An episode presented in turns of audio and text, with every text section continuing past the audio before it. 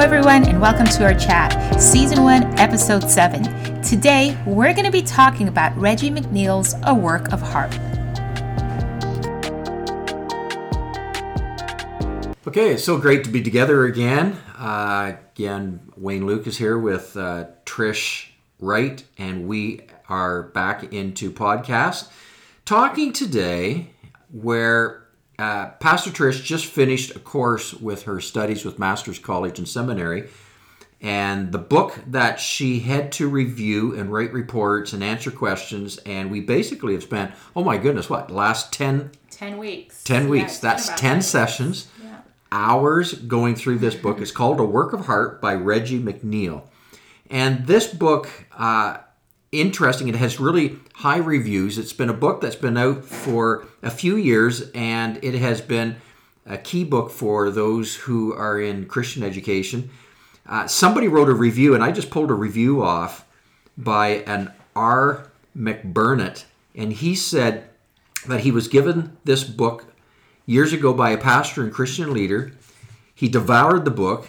He returned, uh, and he has returned to the book again and again he has made a habit of rereading it at least once a year.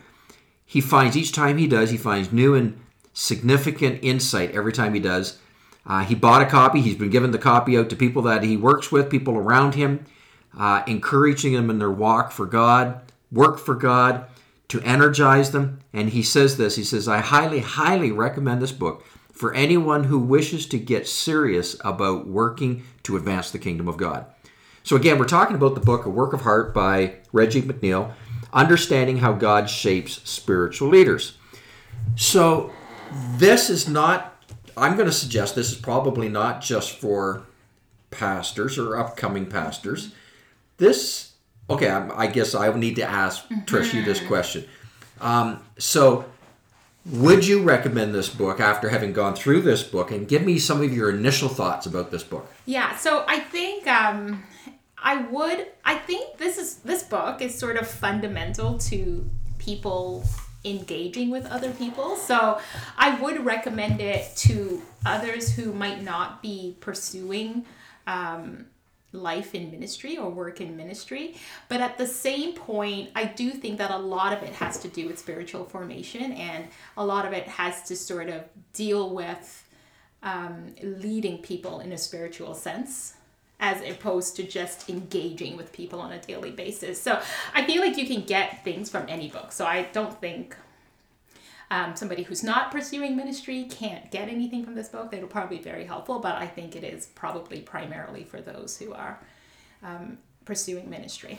And I and I found it interesting. A number of the reviews I was reading, it was given to people who not um, not all of them were in in ministry. Mm-hmm. Like they were just in vocational work, oh. and they but had a hunger. And it seemed to be if, if they were kind of um, leaning into wanting to do greater things for the kingdom. So how to do it and and how do we know what God expects of us and and is our past, is our background, is our time in which we live 2020 right now, is our family of origin. Is, I mean, how does it all relate mm-hmm. to where I go from here on in? So, a question I have for you um, so the book had, uh, oh my goodness, I have it here, a copy in front of me. So the book had 10 chapters, uh, two parts to it. The first part was uh, talking about Moses, David, Paul, Jesus. The second part was talking about culture, call, community, communion, conflict, commonplace. Okay. So the question I have for you here is uh, looking at this book, what was its greatest impact on you? So I said I in doing this, I've rec- recommended this book to several of my friends as well, and I referred to this book as when I was pregnant with uh, with the boys. There was this book called The Girlfriend's Guide to Pregnancy: Everything Your Doctor Wouldn't Tell You. So it just sort of laid the truth out and not all the glamorous things about being pregnant. So I think sometimes. And you still had two children. And I still had two children, right? Um, so it must not have been that bad. But I, that's how I refer to this book because I think it really did hit some parts that aren't normally spotlighted in ministry. It gave you sort of a real glimpse into what is expected of spiritual leaders and different things that you have to endure. Um, you know, one. Um, a few years we were driving by the church and one of my sons they were like so what does a pastor do every day? Does he just sit in his office? You know because it's so many things. Flying flying paper airplanes. that's yes, it that's yeah, it, yeah, that's it. Um, but i think there are so many things that you know people don't really know. So many things that happen behind the scene from monday to monday right? It's like that people don't really have a line of sight into. Uh, and i think this book did a really good job of of painting that picture. Um, I said, you know, when I worked in the corporate world, I would always, and we encountered an issue, I would always say, hey, nobody is going to, um, or whatever we're selling isn't necessarily saving lives. This isn't brain surgery. Nobody needs a cell phone. We just tell them or try to convince them that they need it. So even though being a spiritual leader isn't necessarily or literally doing brain surgery, we are caring for people. Um, and so people are trusting us with their hearts, with their lives, and they're trusting us to point them to Jesus. And so that is a pretty big job that you're undertaking. Okay. Well, um, so there were four characters Mm-hmm. that started this book off, and then I found it quite interesting because it pulled you right into their story, their life story, and you think you know them uh, when you do the casual readings of the characters of the Bible, but when you look at it through the lens of how was this very effective in God uh, shaping them for something hugely significant later. So the four characters were uh, Moses, uh, David, Jesus, and Paul. So out of those 4 which one maybe impacted you mo- the most, and uh, why is that? So I think typical of me, three of the four impacted me the most. Jesus is just out of my league, so I couldn't see anything in my life that was comparable to him. But I think the one I most identified with was Moses, because Moses, um, the key thing that we were looking at in this book is that he experienced life as part of two different cultures, the Egyptians and the Israelites. And there were certain things growing up in an Egyptian home that um, prepared him to lead the Israelites, right? He, um, McNeal talks about him being a legally trained mind, him knowing the legal system so that he can then set things up when it was his turn to lead the Israelites. And so I think that really resonated with me because for years I worked in the corporate world. And so it's sort of like I have that training that I'm now sort of bringing into, into ministry. Um, and so leading teams and leading you know different uh, campaigns you know that that the organizations would launch i think that bring gives me a set of foundation that is helpful you know. When i um, when i lost my job when the firm closed a few years ago there was like a period of just deep questioning about what am I supposed to do? What's next? And, uh, you know, for nine months, I kind of was seeking God's will about my life. Um, I say I was seeking will, His will and doing a lot of laundry. My family uses a lot of laundry. but now I laugh because I think reading McNeal's book, one of his C's is the commonplace. And at that time, I remember just being like, oh my gosh, like there's so much that I had to do. And now I know after reading McNeal's book that those moments in the commonplace, not in the spotlight, where you were just doing and glorifying God in the mundane things of the world, was just as important as, you know, if you're speaking on stage to thousands of people. So it was really, um, I think, Moses, because he, he had that duality of, of culture. Whereas for me, it's not a cultural duality, it's sort of like a training duality because I have that training in corporate, in the corporate world, and now I'm pursuing um, ministry. So uh, Hmm. now you said you couldn't relate to Jesus, so that still leaves two more. That Yeah. leaves yeah, that's that leaves like a, a David. So how do you relate to David? Because David was like this king. Uh, so how do you relate to But him? I Very think- different than Moses. Well, so I think for David too, his was very gradual in the sense of his wasn't a immediate sort of leap to the spotlight. Like he did spend some time, you know, the commonplace of my laundry room, right? Like he did spend some time before he um before he took up. He was anointed a long, a lot, a lot longer before he actually began reigning. So I think that is probably just because even in that, like I look back at journals that I wrote as a teenager, and I'm like, wow, how did you even end up in the corporate world? Like everything of your life was pointing to ministry.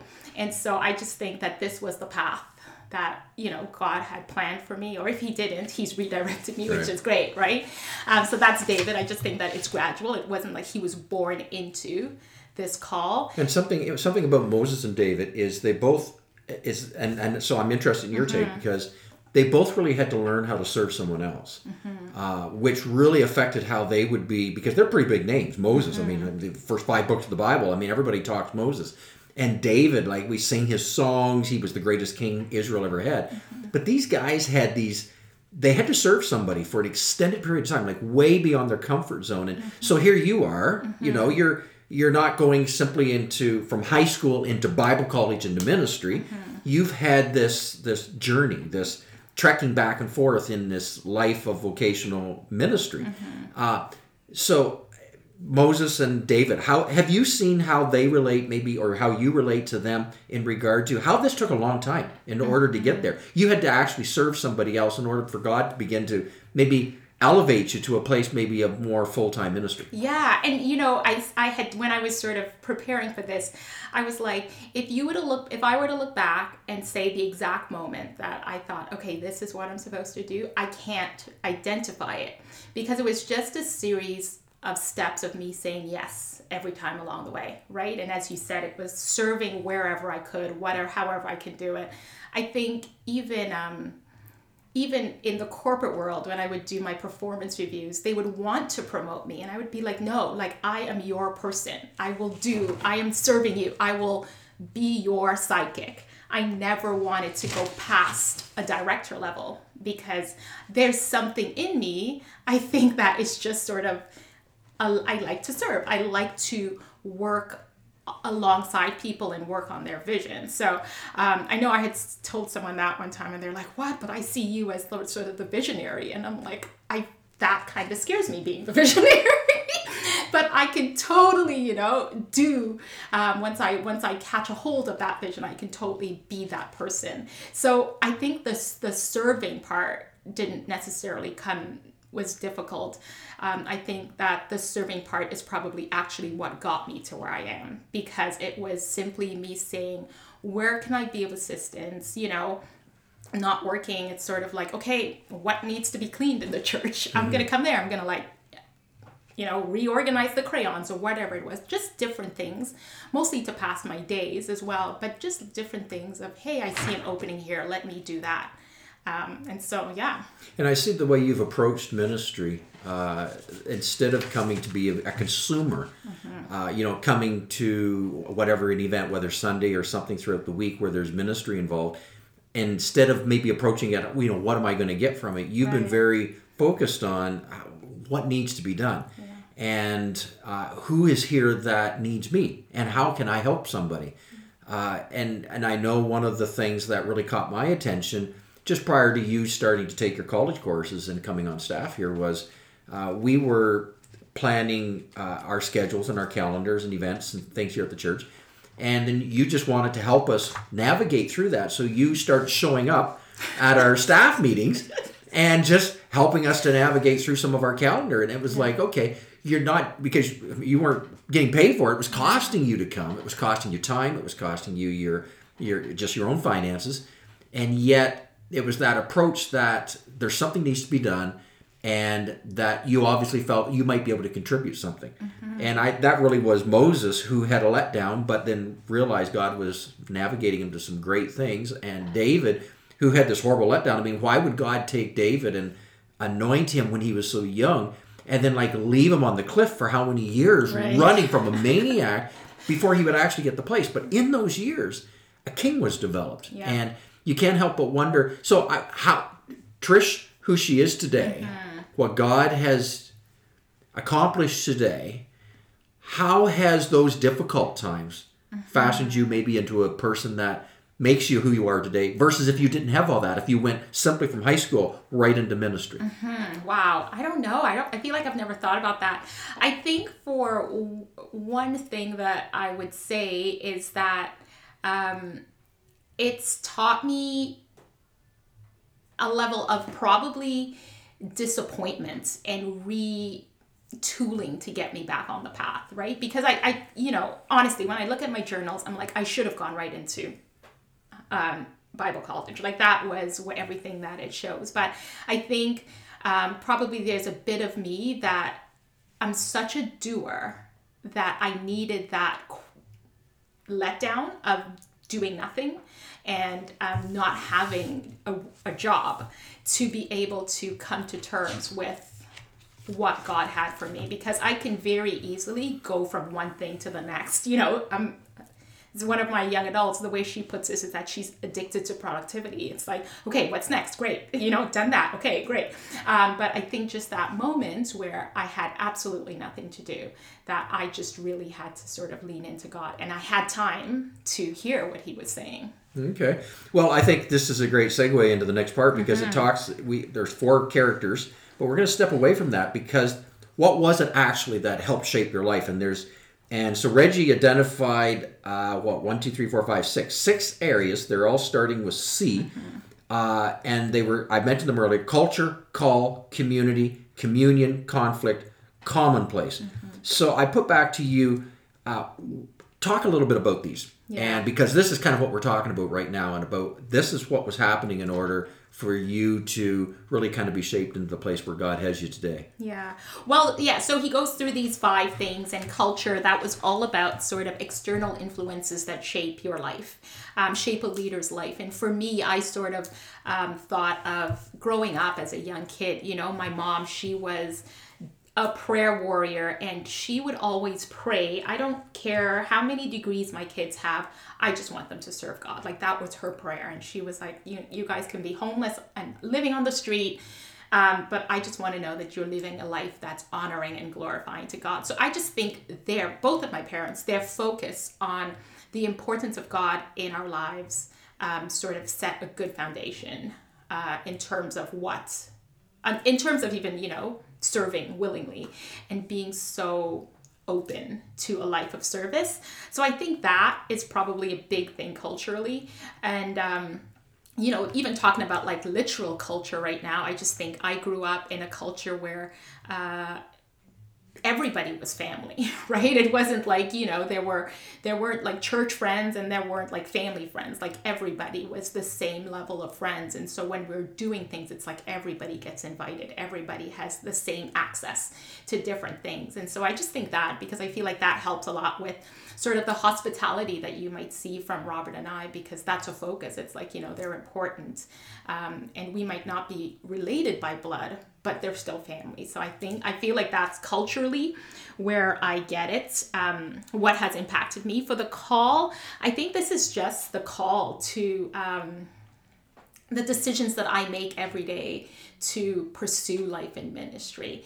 Um, you know, Bible school is not easy when you're working a full time job and you're raising a family and like you know, there's so many other hats, but knowing that this is a small price to pay in order to um, have something greater at the end and not only greater at the end but be able to like properly lead people. Like you know i always i always i heard this one time that people are god's prized possessions. And so i need training in order to properly lead god's prized possessions. Like i they're so special to him that i can't just say oh i'm going to open a church today and we're going to do this. You know i think people get hurt during that process when they when they don't have enough of a training to um, to get there. So I think just the call, the the things that I make every day. Community was those who surround a leader and pay, play a vital role in shaping and influencing. Um, in terms of me, I see that as sort of you, like even you spending the last ten weeks with me, just taking you know an hour or so out of your week and like giving me examples of how you dealt with certain things in your ministry and you know praying god's blessings into my ministry and my life ahead. Um, you know my accountability partners who are part of my community and the people that i lead. So it's just how all of those affect. Um, communion was just about cultivating a relationship with God, and that was just what do you do to spend time with God? Because at the end of the day, that is important in order to be a leader that's full of integrity and that is after the heart of God. It's that time that's spent with God. Conflict, yeah, we laughed about this one because I'm like, ah, uh, you know, um, conflict that was just situations that arise right um, i say when i read the conflict chapter it was like um, i feel like that was the one that i didn't really have that much experience with of all the others like all of the others it was really easy for me to identify different things that has happened in my life um, conflict was a little tricky but at the same point I think I'm the type of person that if something is too difficult or if I think I'm going to get any pushback, I will step away. Um, and after reading the conflict cha- chapter, I was like, "Oh yeah, okay, bring it." Like I haven't, I haven't experienced any of that, but I'm ready for it.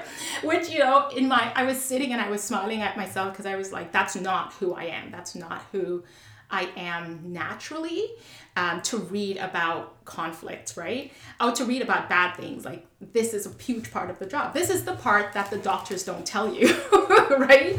Um, but I think just the fact that even after reading it, I was still sort of, yeah, this isn't going to shake me. I can still do this. Um, was kind of was reassuring. And then they got to the commonplace, which, you know, as I mentioned, that was just the ordinary moments of every day, the seemingly mundane things that you do every day and how that sort of affects you. Um, and for me, it would be different things like whether it is just checking in with a friend or responding to a text message or doing whatever that might be, you know, just letting somebody know I'm thinking of them. Um, that also sort of, you know, has a huge role to play in this and the, and when it's received as well. So other people doing that as well. Okay. Uh, so going through these, if, mm-hmm. if if somebody, if you were talking to somebody, somebody's yeah. maybe listening to a podcast, or they're going to maybe think about uh, recommending it to someone else, and the person that they're thinking about, they have in mind, maybe you know doesn't really see themselves going into full time ministry. They don't see themselves as a pastor, an evangelist, or a, a missionary or something, but they really want to. They want their life on this earth to count for the kingdom. Uh, what would your advice be? Because there's a number of things. Because there's just to continue on doing what we do is probably not enough. I think mm-hmm. maybe something in this is that that if we can take inventory of where we've come from and understand how god has been maybe molding us into something in the future. So how would you what would you say to somebody who mm-hmm. is not necessarily going into mid maybe they are but that's not necessarily their focus their focus right now. Their focus is they really want to make a difference and they really want to make a difference but they maybe don't see how they are going to be able to do that. What would your suggestion be? Mm-hmm. well uh, i would probably say that you know i think if it's one thing that i take from this book it's that um, healthy people lead healthy people right? And so i think to your point you, you said it that we have to do the hard work of spending time of going back into our past and figuring out different things. And maybe the nudge for them to go into ministry is actually even something that happened you know in their past. And just figuring out what has happened and how they've dealt with things so that they can enter into this um, you know into that area of study or area of you know pursuit in a healthy and a whole way. Um, you know i think I was gonna say my age, but I was just like for years, you know, I thought I was a really healthy individual. And you know you had brought cleansing stream into the church and it was just like oh yeah great we just have to do this you know um, pastor wayne wants this. But that did open up a lot of things and i think it gave me the tools to handle certain things. And so even reading his book right now um, I think maybe if I didn't do cleansing stream before, it might I may not have read it so thoroughly, or maybe it w- the impact of doing the hard work of going back into your past and figuring out things um, would have probably I would have probably glazed over it a lot more. But because I spent those six weeks or whatever it was of that searching of going back and figuring out where things had fallen apart and dealing with things then now that i'm reading this this book and it's saying hey you know a lot of a lot of the success or failure of a leader is dependent on their past i can see that now right and and it's just because I have done that. So I think for me, it would be probably that would be the biggest thing because I think a lot of us operate out of a place of we think we're healthy spiritually, um, and it's easy to think that because there's you know because you're you're just you're not going deep. But I think that if we really all just took the time, we can see how we could get more healing um, on a spiritual sense in order to lead more effectively. Okay, no, that's good. Yeah. Um, it's hard to lead when you are when there's a lot of brokenness because yeah. you'll lead out of you mentioned leading when uh, healthy people lead healthy people, right. and when you're broken and hurting and wounded. Uh, often we will shy away from certain things. We'll shy away from conflict. We'll yeah. shy away from um, uh, areas of ministry that's going to require things of us, passion and and our time where we maybe aren't convinced that we have that to give. Mm-hmm. Uh, I was in, I was ministered to years ago by um, Bill Hybels. He made this statement in one of his seminars. He says, "For heaven's sake, inspire me," and that has stayed with me as part of my model. Mm-hmm. Uh, when as a pastor, it's good to teach, it's good to instruct, it's good to lead by example, it's good to administrate, all those things. But for heaven's sake, inspire the people. Uh, and that comes out of not just being a uh, motivational speaker, it comes out of much, much more than that. We need to be inspired. We need to have something that um, will help change people's lives. And it's not just in the speaking, it can be in so many other ways, and we have something to offer them. Yeah.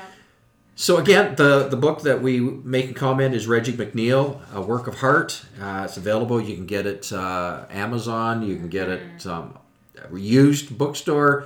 Uh, all those places will carry it. It's it's been out for a few years now, but it still is probably one of the leading books for those that really want to make a difference and leave a legacy in this world.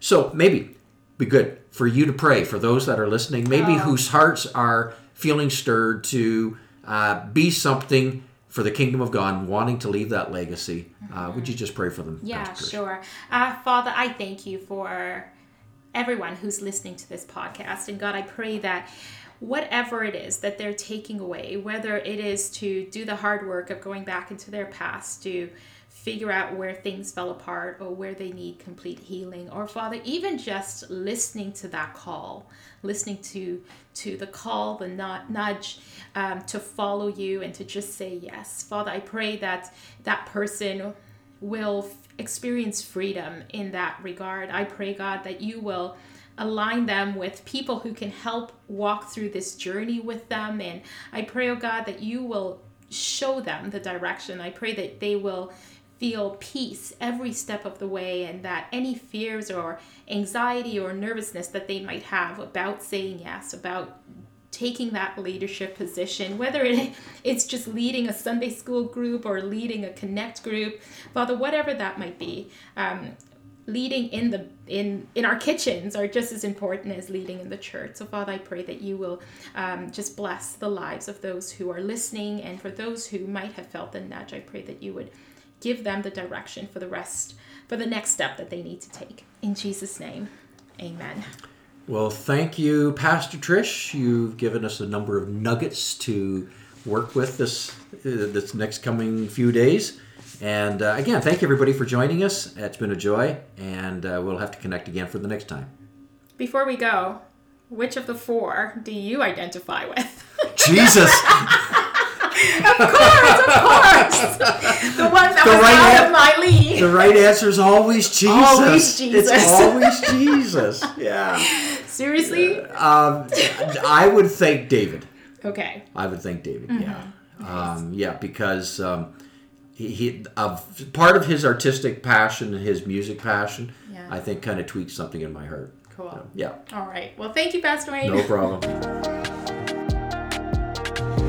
Thank you for listening to our chat. Until next time, God bless.